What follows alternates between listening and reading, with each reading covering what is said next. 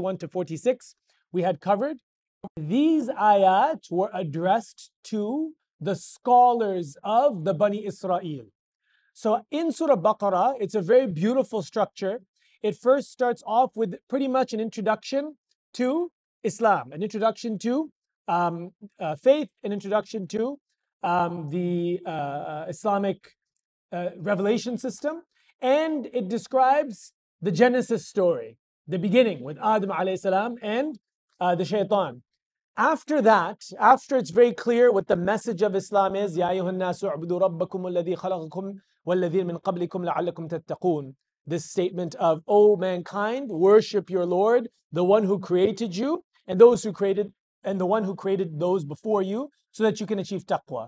And Allah then draws attention to the Quran. وَإِن كُنتُمْ فِي رَيْبٍ مِّمَّن نَزَّلْنَا عَلَىٰ عَبْدِنَا فَأْتُوا بِسُورَةٍ مِّن مِثْلِهِ If you are in doubt about this revelation being from Allah, so you see how Allah is introducing revelation by making clear its authenticity and what its goals are. Right in the beginning, ذَلِكَ الْكِتَابُ لَا رَيْبَ فِيهِ Authenticity. هُدًى لِلْمُتَّقِينَ Guidance for the muttaqeen. It's authentic and it's the most important piece of scripture in your life because it provides guidance, guidance on where to go in life. And so the function of scripture is mentioned, the call, the, the, the actual call to the purpose of life is mentioned. And then we have, and then we have the description of the akhirah, of course, as well. And give glad tidings to the believers about Jannat and, and the, the, the, the fruits of Jannah and the fruits of paradise. After this summary, then Allah tells the story. Because, and this is one of the things that's very interesting about Muslims, the Quran, on one angle, narrates and shows the narrative and the historical, um, the historical backdrop for the emergence of Islam. But at the other end, the Quran also separates the concept of Islam from history. Islam becomes something timeless.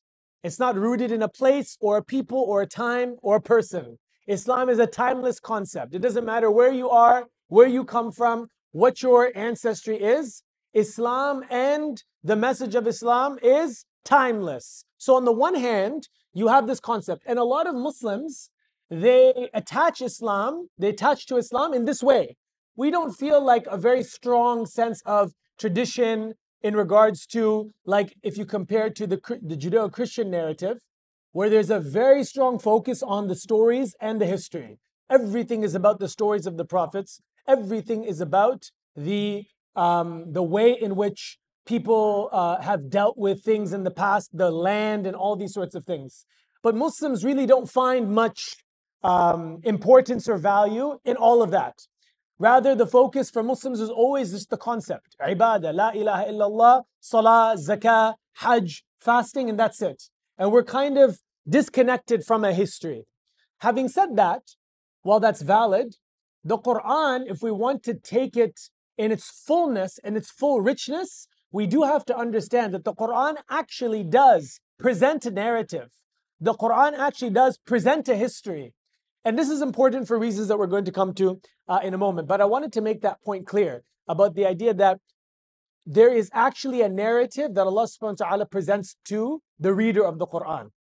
Because right after mentioning the concepts, then Allah mentions the story, Adam alayhi salam. That is the most common story to everyone. Everyone goes back to Adam. After the story of Adam, then Allah starts the Ya Bani Israel. You may think from Adam all the way to it's Bani Israel. What's the link here? Why? Because as we're going to see through these verses, the Quran sees itself, and Allah is demonstrating that the Quran is part of this story that actually started, obviously, largely with Adam, but more proximately, it actually started with Bani Israel. It actually started with the promise to Ibrahim salam and the promise to his children.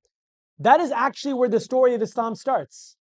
And as you will see, the richness of the Quran, the way in which it engages with the biblical literature and even extra biblical literature, the way in which it presents a counter narrative, the way it criticizes, points out double standards, and exposes hypocrisy is something that's really amazing. And so it is important to have some understanding and some backdrop. For anyone who reads Surah Al-Baqarah, they know it's a very challenging juz to get through, that first juz, because it seems like it's speaking to a people with background knowledge. And the way in which it references events as if the person knows the event. And so sometimes it can be a bit challenging for Muslims to read through it because we don't understand the context. So as we're going to go through inshallah ta'ala, we'll be able to shed light on that context. So Allah is addressing Ya Bani Israel because the story of Islam actually starts with this. The story of Islam actually starts with this. The story of Islam starts with Ibrahim alayhi salam's, the promise to Ibrahim alayhi salam, that Allah will make a civilization of Tawheed through his two sons, Ishaq and Ismail. And of course, with Ishaq, the fulfillment of that promise is going to be the kingdom of Dawood alayhi salam, the kingdom of Sulaiman alayhi salam, and how they ruled justly. That's the fulfillment of that promise with Ishaq. And as we are, you see, the Bani Israel, they rebel afterwards, they kill prophets that are sent, and so they lose that kingdom, and that entire narrative is them trying to get back that kingdom, get back that glory, and deal with the situation that they're in because of what their hands set forward. Now, when it comes to Ismail there's only one prophet that is actually a descendant from Ismail and it is the Prophet Muhammad. And even in the Bible, in the Bible itself, in Genesis, there is a promise to Ismail or to Ibrahim about Ismail that I will make through your son Ismail a great nation. To this day, you ask the Jews and the Christians, who is this great nation? Who is this great nation? In your own scriptures, Allah has promised Ismail, Ibrahim, through Ismail, Ismail is going, through his descendants, is going to be a great nation of Iman and faith.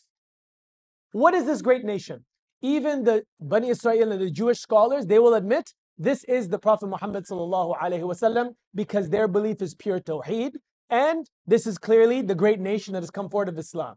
The Christians, of course, it's very problematic for them. They say, ah, hasn't come yet, da da da, oh, I don't know, oh, oh, it's a great nation because they became very economically great, but not great as in like a, a valid theology, all this kind of uh, hermeneutic gymnastics that they kind of go through. But at the end of the day, it's very clear. The promise has been made to Ibrahim, to, uh, to Ibrahim salam, both through Ishaq and through Ismail. Now, the point, and the, I'll give you the main thesis of Juz 1 of the Quran. The whole point of Juz 1 in the Quran is to show to the Bani Israel, you have now lost all your chances. You've had hundreds of years, hundreds of years and dozens upon dozens of prophets sent to you to get back to that glory, to be the force of Tawheed in this world, to spread the light of Tawheed in this world. You've had every chance. And now, here is your last chance with the Prophet. ﷺ. And of course, they rejected. And so, Juz 1 essentially is taking away the divine favor from the Bani Israel, saying, You have now been disqualified, you have lost. We have given you enough chances, and Allah is Al Halim and Al Ghafur, and you have not believed in the prophets that were sent. You have not followed the message as I wanted you to follow. And so, as a result, you have broken the covenant and the agreement with Allah. Because that's the point. They had a covenant with Allah. If you believe in the messengers that are sent, if you follow the law, if you submit to Allah, if you be Muslim, then Allah will bless you and one of the blessings was the promised land, which was Palestine. And we're going to bless you with a great nation and blessings, economic, spiritual, all these things. That was the um, the deal.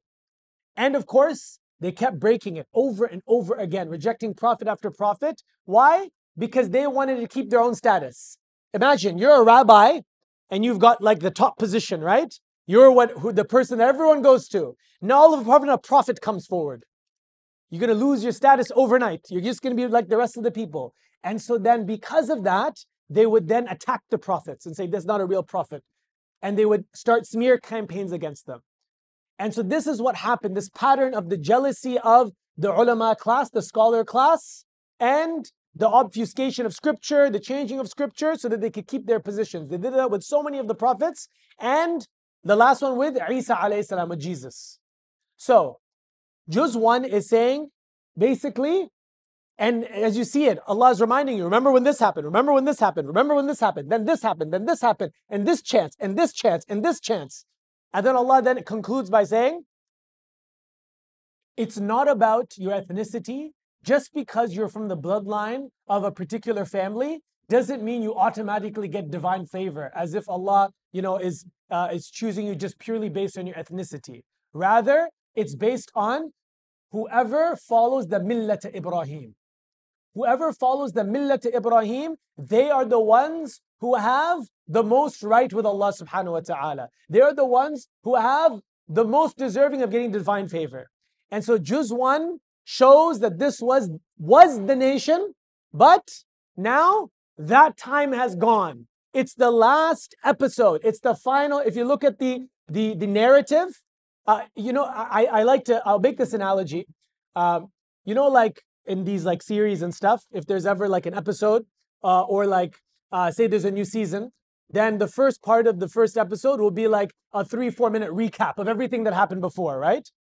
Then it starts the new season. That's what Juz 1 of the Quran is. It's a complete recap of everything that happened before. A recap of the entire Old Testament is in Juz 1. This is the recap. Now, Juz 2 comes, the inauguration of the new Ummah, the new and final Ummah that is destined for greatness. Kuntum khayra ummatin ukhrijat That will be the nation that will carry on the torch of La ilaha illallah in its most purest form, in its most complete form. Al yawm akmaltu lakum dinakum.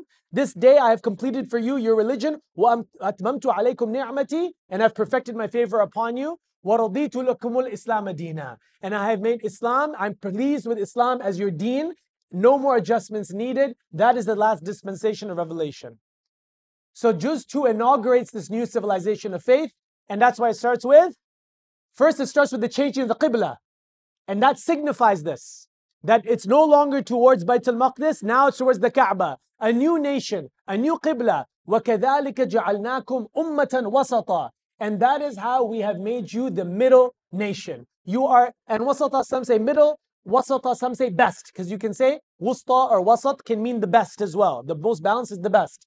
That you are the best nation, you are the most balanced nation, and so you are the new nation. No ethnic ties, nothing to do with your race, nothing to do with descendancy, just purely based on whoever follows that pure creed of Tawheed, of worshipping Allah alone, and the dictates of that belief and that purpose, morally, ethically, spiritually, and all those things all together.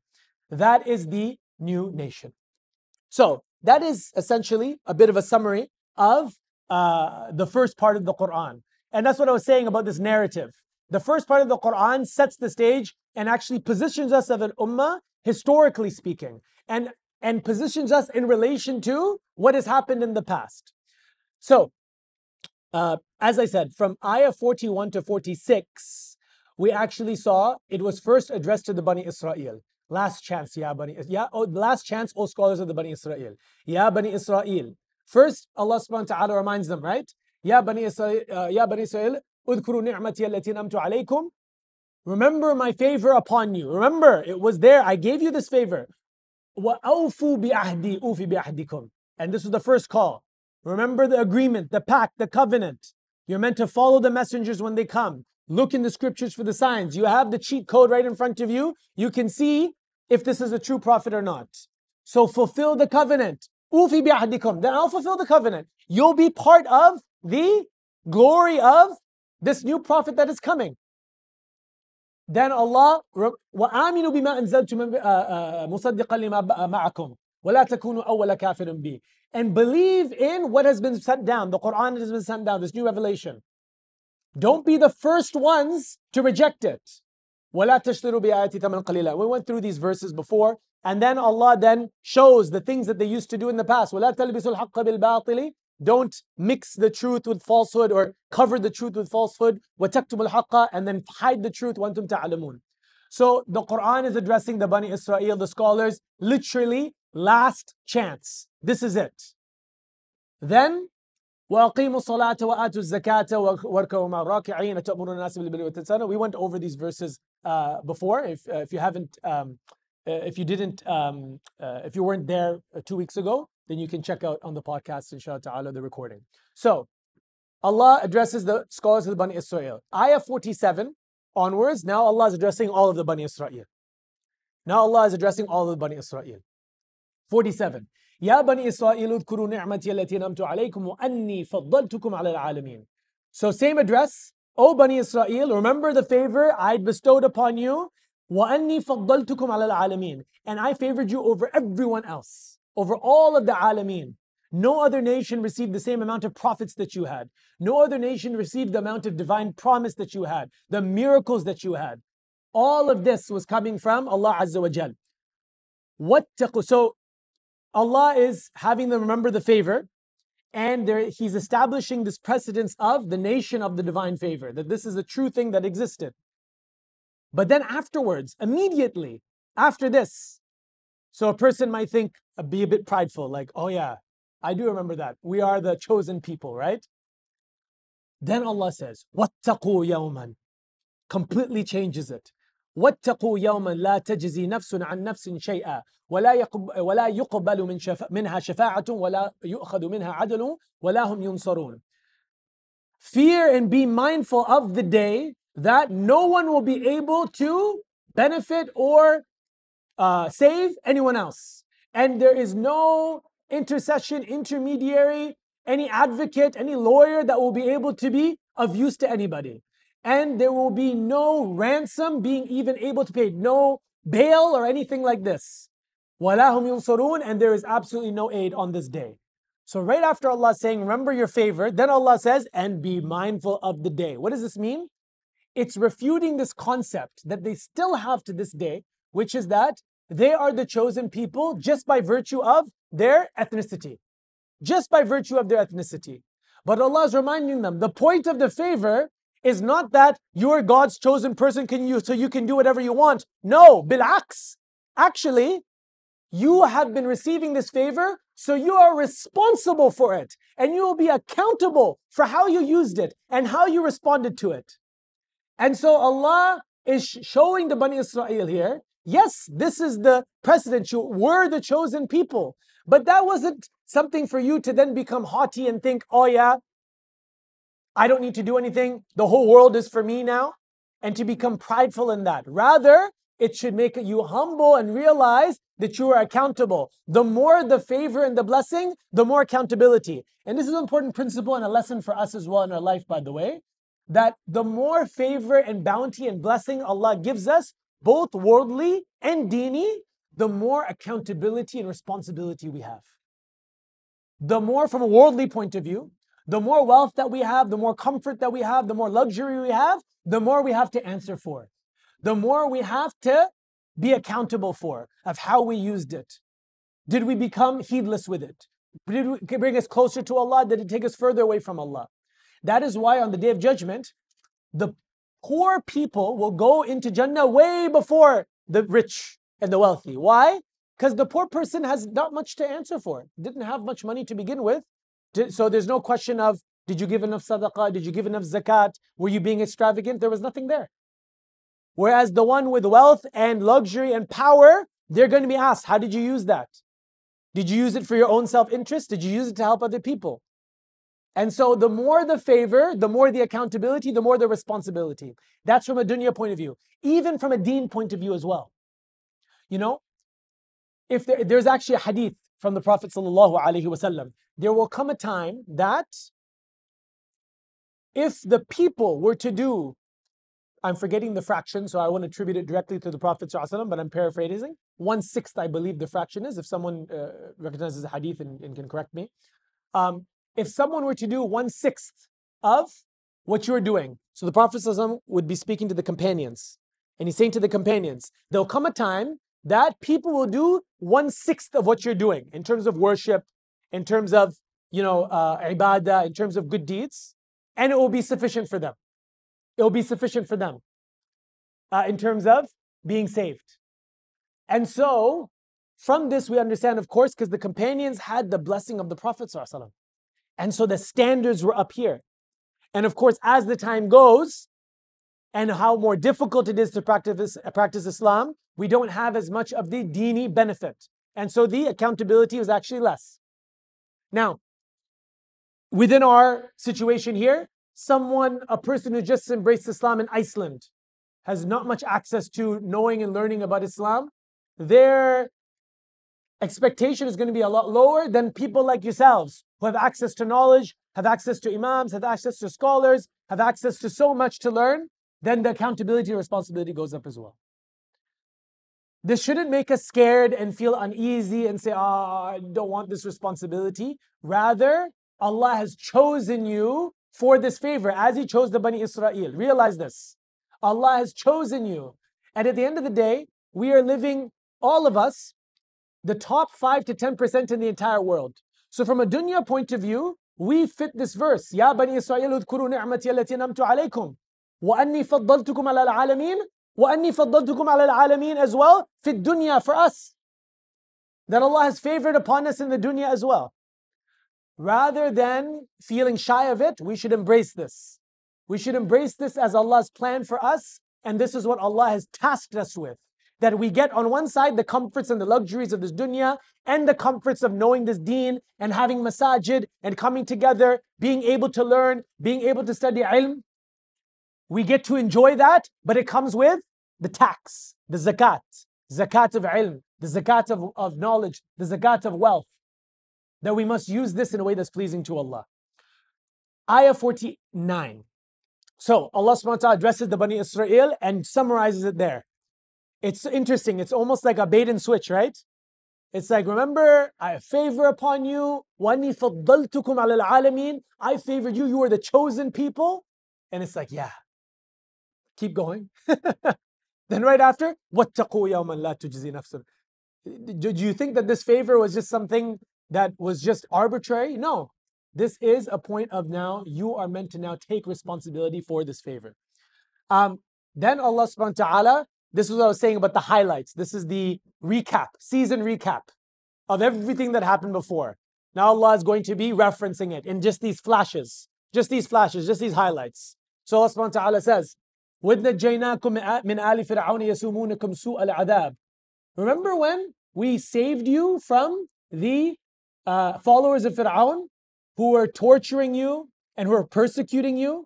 يُذَبِّحُونَ أَبْنَاءَكُمْ وَيَسْتَحْيُونَ نِسَاءَكُمْ They would slaughter your babies and they would keep your females alive. وَفِي ذَلِكُمْ بَلَاءٌ مِّن رَبِّكُمْ عَظِيمٌ And in that was a great trial and test from Allah subhanahu wa ta'ala. So the first thing Allah mentions and references and summarizes the whole episode of Bani Israel versus Fir'aun in just one ayah here and says, Remember this. And that's that flash there. And later in the Quran, Allah will say it in detail. But this is the preview, this is the trailer. Allah is just giving the general gist. Remember that. Wait faraqna bikum al bahr. And remember, so now Allah paints that picture. And now remember how Allah saved you from that The trial of Fir'aun and Allah saving you from the Fir'aun. With فرقنا بكم البحر. Not just that, Allah saved you with one of the greatest miracles in human history. With فرقنا بكم البحر when Allah split the sea. فَانْجَيْنَاكُمْ وَأَغْرَقْنَا آلَ فِرْعَوْنَ وَأَنْتُمْ تَنْظُرُونَ And we saved you and uh, uh, we saved you and we drowned the followers of Fir'aun. وَأَنْتُمْ تَنْظُرُونَ And you were watching. You all saw it. You witnessed this with your own two eyes. Then Allah continues, with وَعَدَنَا مُوسَى أَرْبَعِينَ لَيْلَةً As you can see, Allah is mentioning this very quickly. Allah is summarizing the chronicles of the Bani Israel.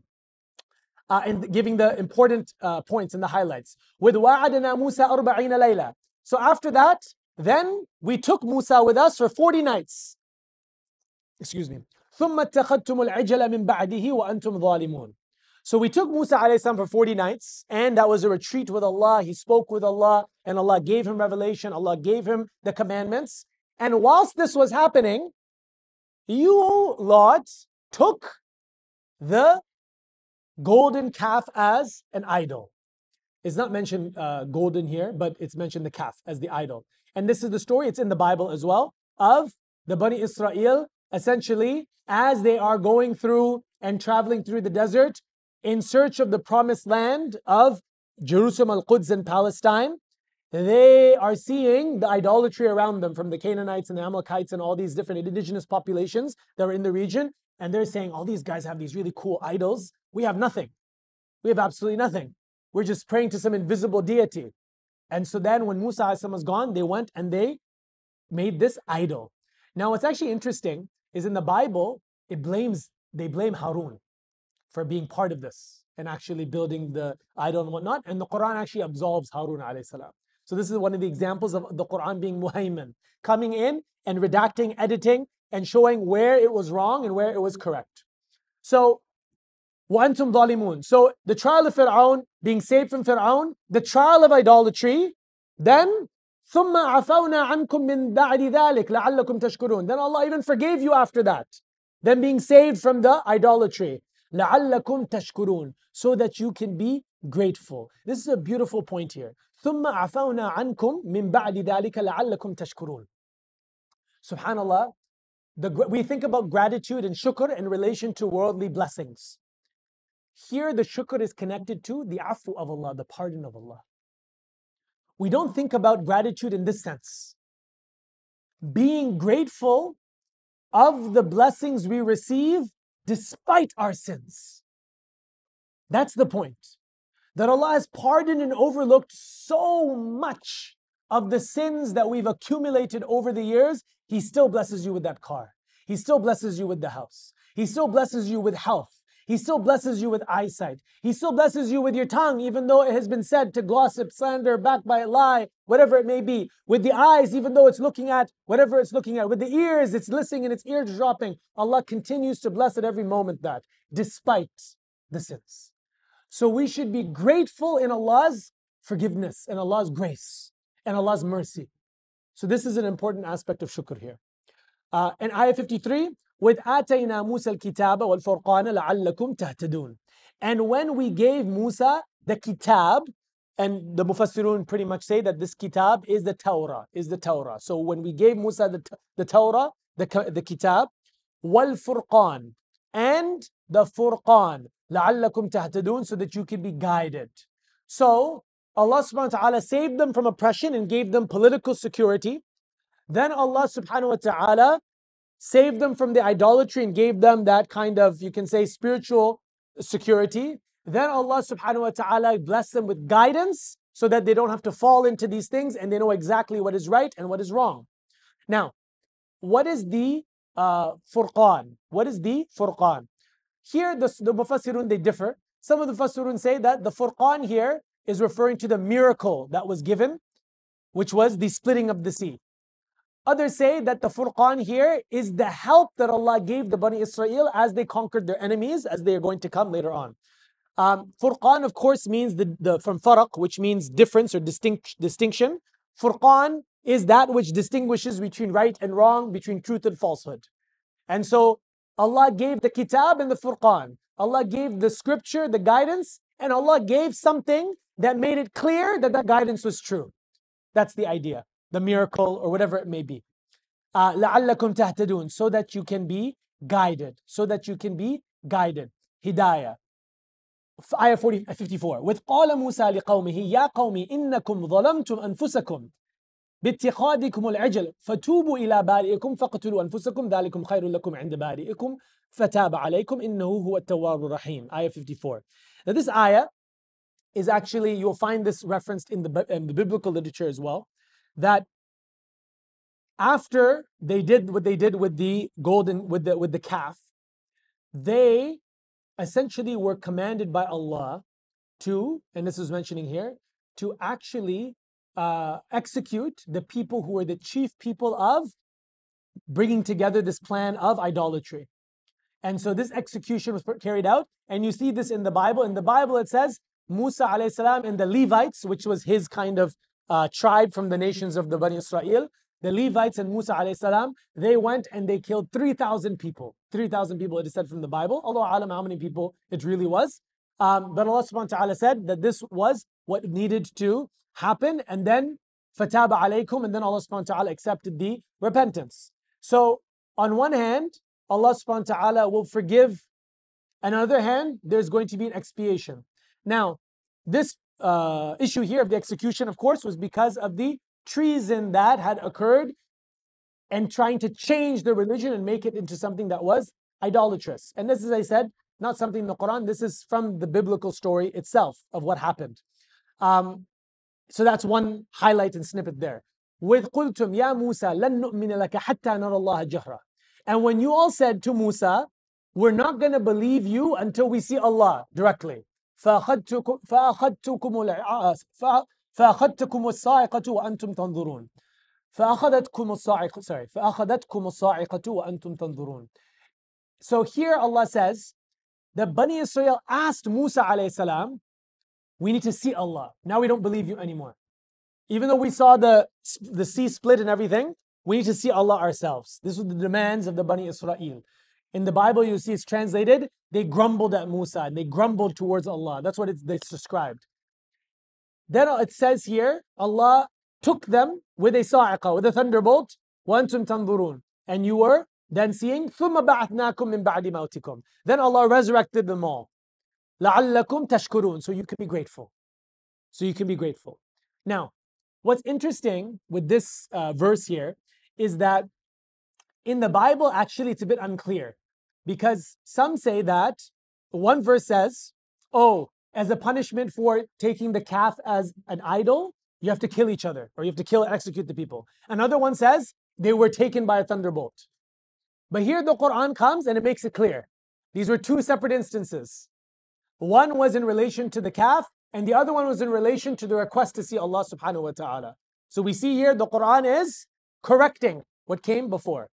ثم بعثناكم من بعد موتكم لعلكم تشكرون as we said then Allah resurrected you and so you can be grateful وظللنا عليكم الغمام وأنزلنا عليكم المن والسلوى so now Allah mentions the gifts that came to them manna and salwa from the sky quail and bread literally coming from the sky كلوا من طيبات ما رزقناكم consume and eat from the pure things that we have bestowed upon you وما ظلمونا ولكن كانوا أنفسهم يظلمون we did not uh, wrong them, but rather they wrong themselves. Now, here now, Allah is mentioning economic prosperity that was given to them. Economic prosperity now, and the food that was given to them. Um, what's um, interesting point here, This is a phrase that's repeated in the Quran. Eat the pure things that we've provided.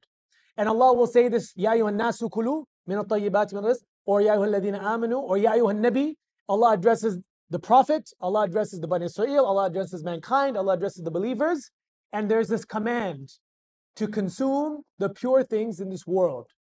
Now, when it comes to this aspect, this is an important distinction between Islamic spirituality and other forms of spirituality. For us, the world is not problematic per se. That all of the food and all of the blessings is not the problem per se. In fact, Allah encourages us yes, eat, consume. This is the point of this world, what is pure.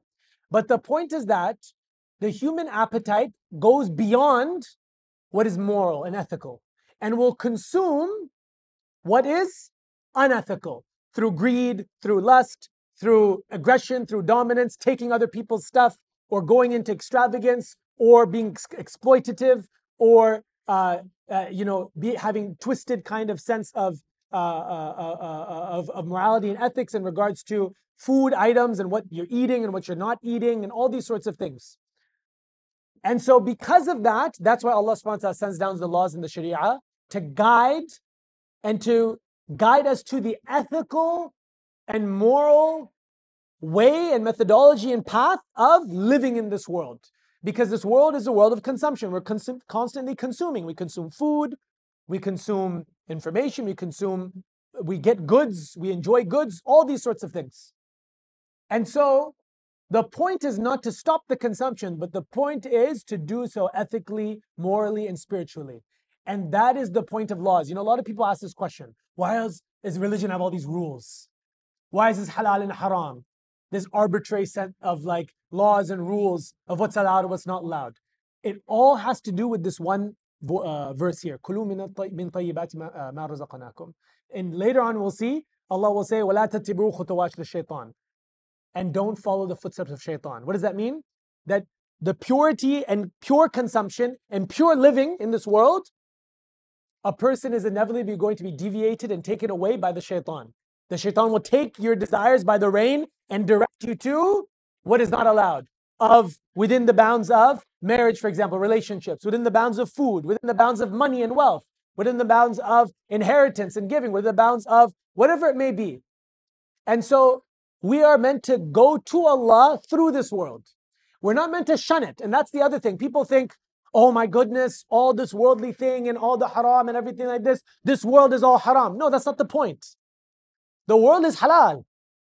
But you make it haram by manipulating, distorting, and perverting this world that Allah has made already pure at its default.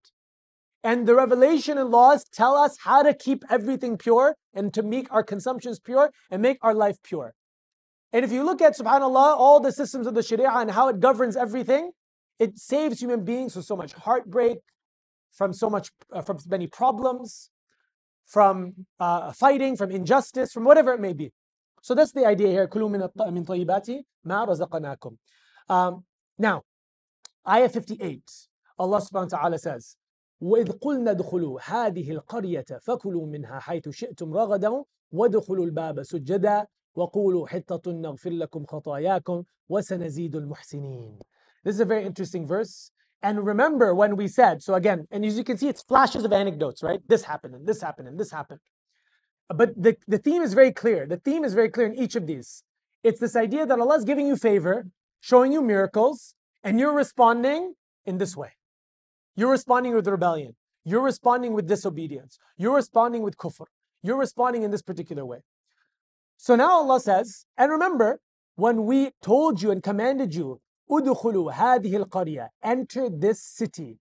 فَكُلُوا مِنْهَا حَيْثُ شِئْتُمْ رَغَدًا وَادْخُلُوا الْبَابَ سُجَّدًا And consume and eat wherever you wish and enter into its gates sujjada, sajda, prostrating, meaning humbly, humble towards Allah for the victory. وَقُولُوا حِطَّةٌ or وَقُولُوا حِطَّة and say hitta. Hitta is basically like to relieve your burden. So the Mufassirun say here, this is basically ask Allah for forgiveness. That you've accumulated so much sin, and Allah has now blessed you with the first, you know, city that you are now able to enter into and, and possibly even settle into.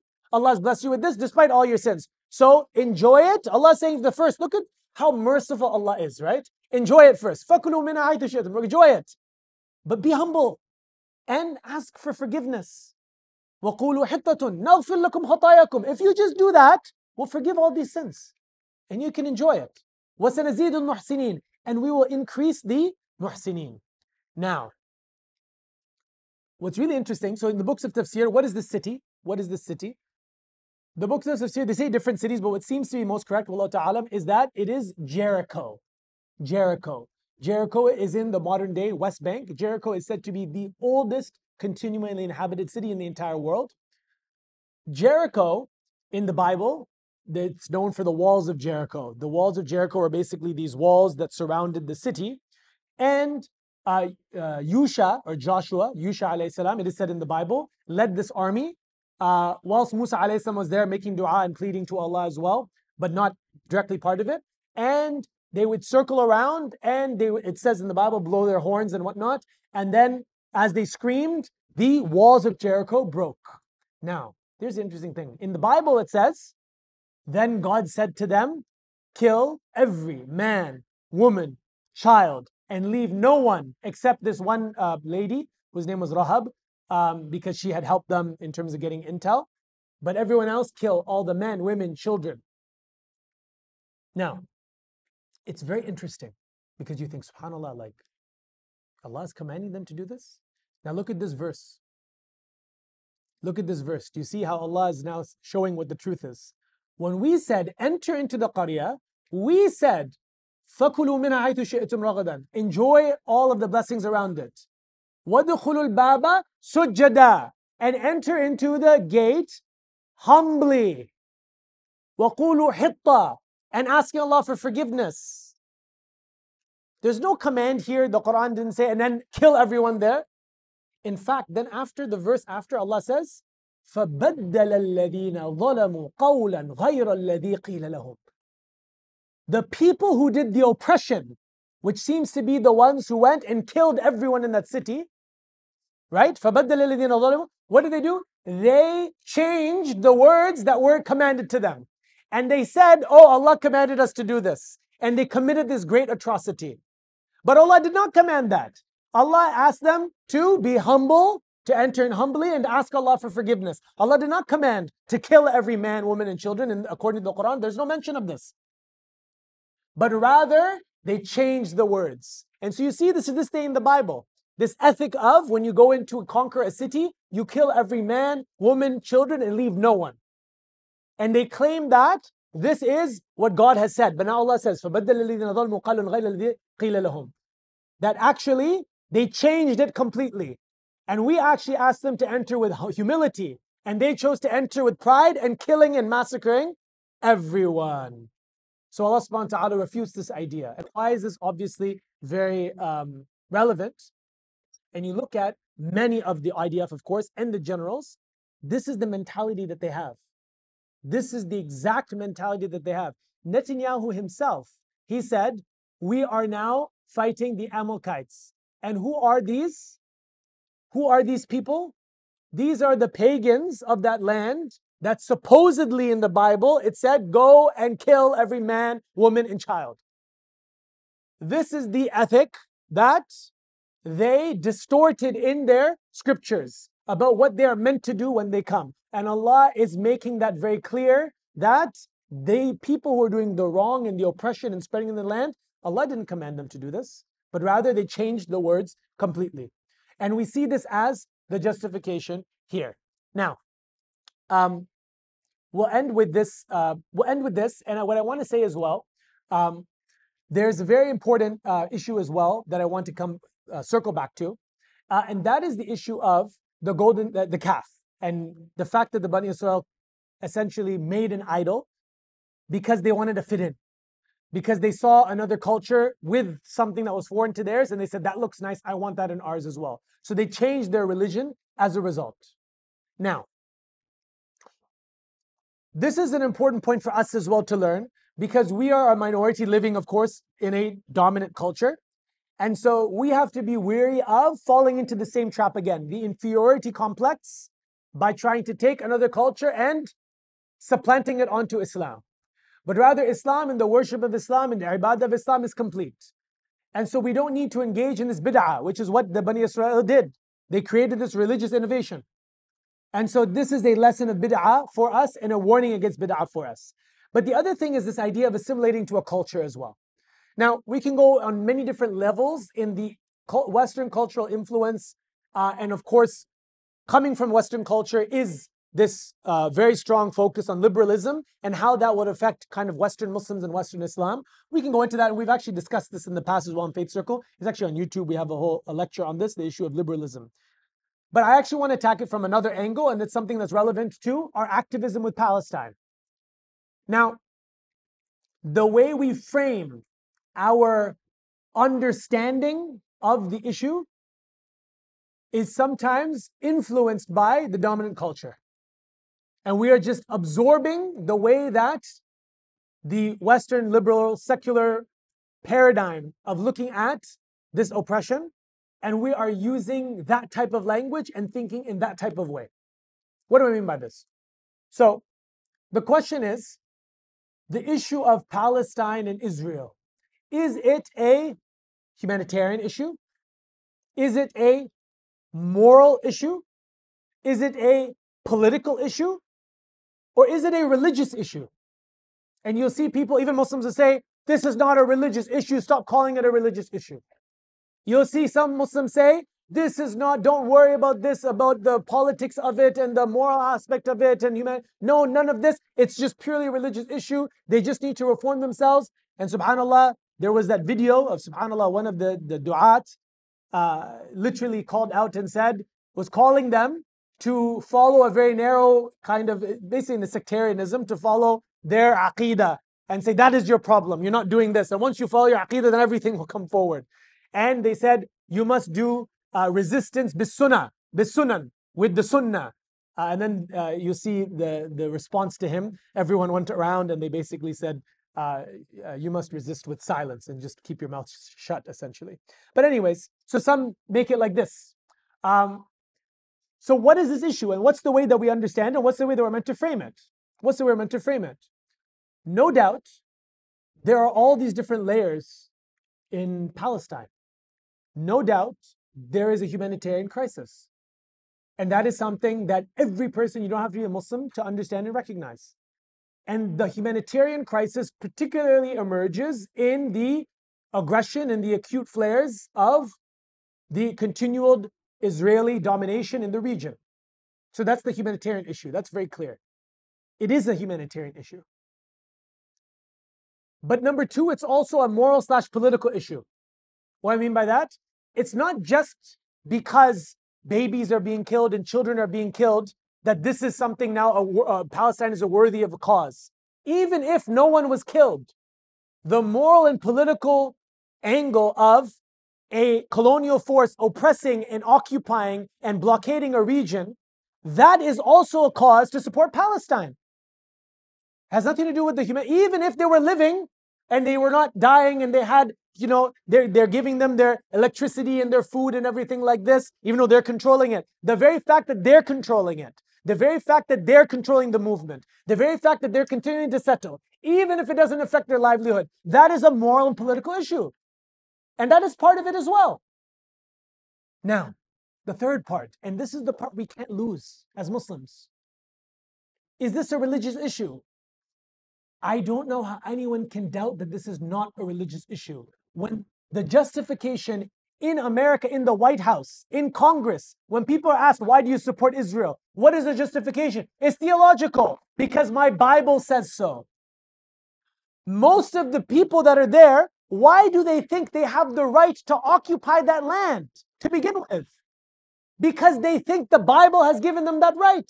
They think God has given them that land. They think through these verses and these scriptures that are distorted and not correct and ahistorical and, and also uh, uh, it's also um, abrogated khairan abrogated old that was the word it's an old it's old news right and so they are using this as justification to continue that what's the can, you can imagine honestly i always think to myself for many years i thought to myself like how can you as a person mock the kids and the babies that are being killed like I haven't seen that in any other war conflict. Nobody does that. Nobody does that. How do you feel that it's okay for you to go from Brooklyn to go all the way to this land that you have no connection to, literally show up to someone's house and say, Yeah, it's mine now. If I didn't, I'm not going to steal it, then someone else is going to steal it. What is driving them this? It's theology, it's religion. That is the issue. Don't listen to people who try to remove religion from everything because they're secular and they hate religion, they hate God, and they would rather it have nothing to do with this. This is a religious issue. What is the reason why they are doing what they're doing and thinking that it's okay and their moral conscience is not there? They're using theological arguments. They think that they have a right to that land because of some bloodline and some ethnic affiliation. Theologically, we respond through the Quran itself by saying the Quran responds to them. وَقَالُوا كُونُوا هُودًا أَوْ نَصَارَى تَهْدُدُوا They say if you're a Jew or a Christian, then you're guided. Or they say, um, you know, all these different things about being part of this ethnic club. Allah makes it clear. The covenant, the promise of prosperity, and the promise of the land of Palestine itself. It doesn't have anything to do with your bloodline, but it has everything to do with who is following the morals, the ethics, the spirituality, and the belief of Ibrahim alayhi salam? Who is following the latest of the revelation? Who is the one that has most right to Ibrahim? Who has most right to Ibrahim and his promise and his covenant? Allah says, هذا النبي is the one who follows him. وهذا النبي والذين آمنوا. And this prophet and those who believe before him. And so theologically, we reject this idea that they have a right to this land because they're the Bani Israel. From a theological point of view, we reject it. And we have reasons from our revelation and even from in, within their revelation to show that it is incorrect. And so there is a clear theological religious dimension to it when you look at what's happening. It's the only complete way to understand it. So we'll end with that, uh, inshallah ta'ala, uh, and we'll end our kind of O Bani Israel series with that as well. Um, and so the key takeaways from this series is, of course, to understand that number one, all the things that Allah addresses the Bani Israel to apply to us as well as, as believers and as Muslims and as the Ummah of the Prophet. We have a tendency within us to possibly deviate in that pathway as well. To be people who are stubborn in times of prosperity, to be people who rebel when all the good has come to us, to be people who are not grateful, to be people who are impatient, to be people who innovate and, and, and you know uh, uh, and bring about uh, you know bid'ahs in our religion uh, people who distort scripture, people who change scripture, people who try to change the laws and these sorts of things and manipulate the religion to serve their own personal aims. All these different things can apply to Muslims as well. That's point number one. Point number two is that we see that Allah is appealing to Bani Israel and we see and we understand and we contextualize that what's happening now, subhanAllah, is a clear extension, extension, extension of the people that Allah is addressing here. Same tactics, ولا تلبسوا الحق بالباطل وتكتموا الحق وانتم تعلمون the propaganda the lying the the smear campaigning hiring actresses to show that you're a nurse in the Shifa hospital and that you know Hamas is there and is taking over the the the the, the hospital making this fake video that's then shown to be fake and nobody's ever seen this person ever work in that hospital all this fake stuff that people are putting forward it's the same playbook it's the strange strategies here number 3 and this is the important point as well that we realize that Allah is not unaware of what is happening. Allah is not unaware of what is happening. And I want to conclude with this point, and that is that, Alhamdulillah, the surge of interest, passion, zeal, and enthusiasm for this uh, issue has been tremendous. The activity has been sensational. The mobilization has been very hopeful and optimistic for our community. Having said that, there's serious concerns of sustainability. We are in it for the long run. This is not just a thing that's for two months and that's it. And this is not just a thing that's just for Palestine and that's it either. We have seen in the last few months the true strength of this ummah. Many people always say the ummah is weak. The ummah is, is completely worthless. The ummah has no teeth. The last two months have shown the ummah over the entire world does actually have power, does have the ability to mobilize, does have the ability to actually change policy. Look at what happened. The initial statement from the Australian government abstaining in the vote for a ceasefire. Then, after all of the mobilization from Perth to Brisbane and everything in between. All of the protests, weekly protests, each week it's not getting smaller, it's getting bigger. The, the, the lobbying, the calling of the keys, the sending letters, all of this put the government in a frenzy. And what happened?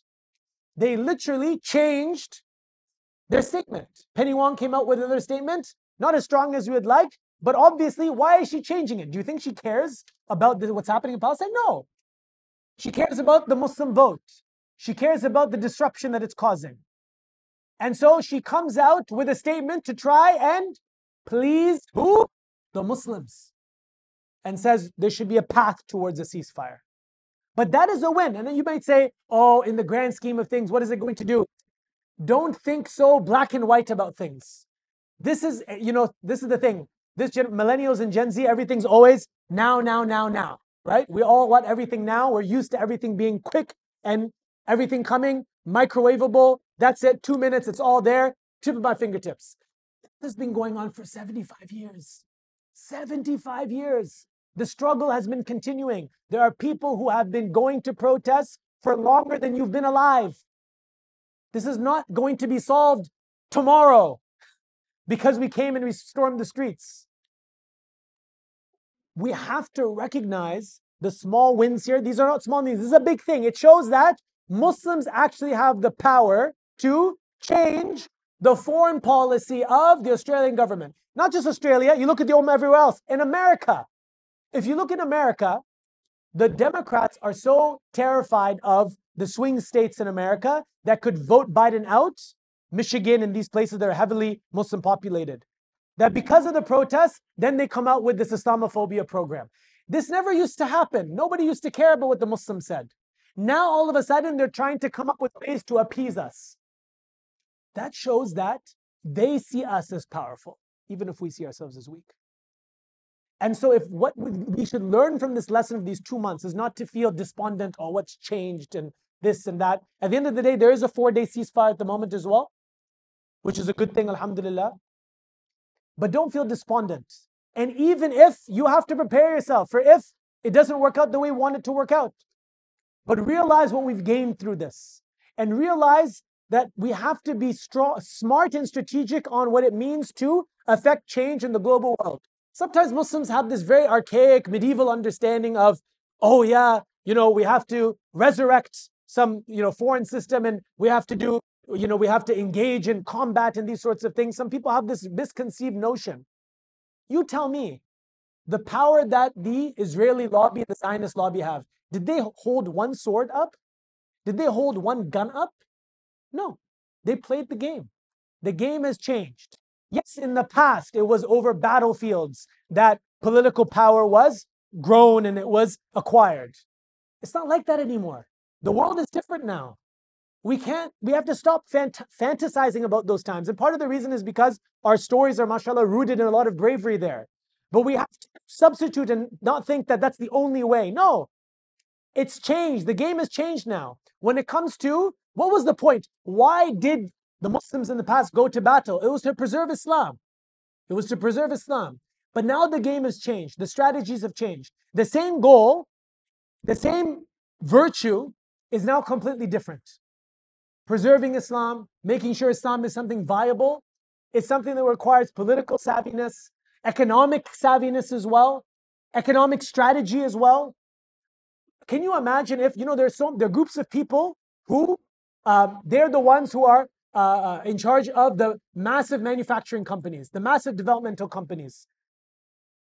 Can you imagine if the Muslims were the ones that were in control of manufacturing or development or whatever it may be?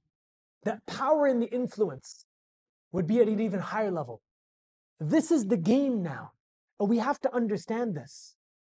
And if we don't understand this, then we're going to continue just with our numbers and be like the foam of the ocean. But this is the point. The moment we started to mobilize and we started to be engaged politically, that was the moment that everyone became frightened. You see, it's interesting. There are some people who will say, don't get involved in, in, in politics.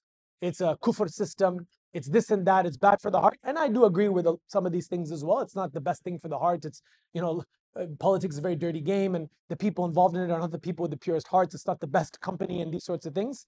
But having said that, you tell me, which message do you think the government or other people who don't want the Muslims to have any power, any sense of influence, don't you think they'd be happy with that type of messaging running around our circles? Don't get involved in politics, don't vote, don't do this. It keeps us weak. When we actually engage, it makes us stronger. And it enables us to have influence. And so when it comes to political engagement and these sorts of things, that's there. But also, I say this too, because a lot of you are young people as well. We need to think strategically when it comes to our careers and what we want to do as well.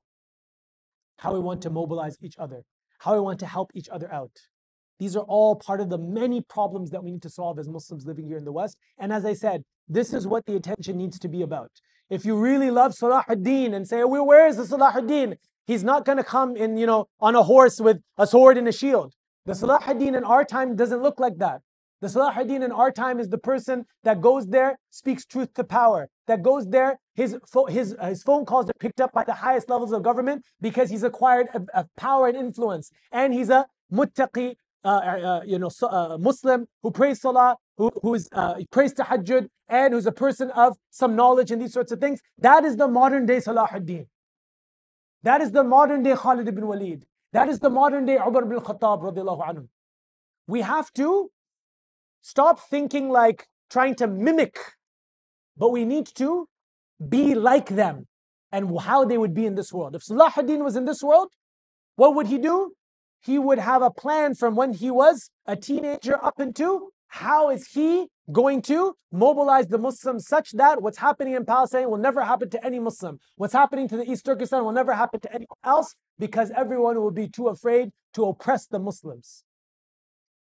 That is what we're talking about when we want to raise up this new generation of Muslims who are committed to their deen, are spiritually connected to Allah, are ethically guided by the Quran, and are influential, influential and powerful in this world with the help of Allah Azza wa Jal.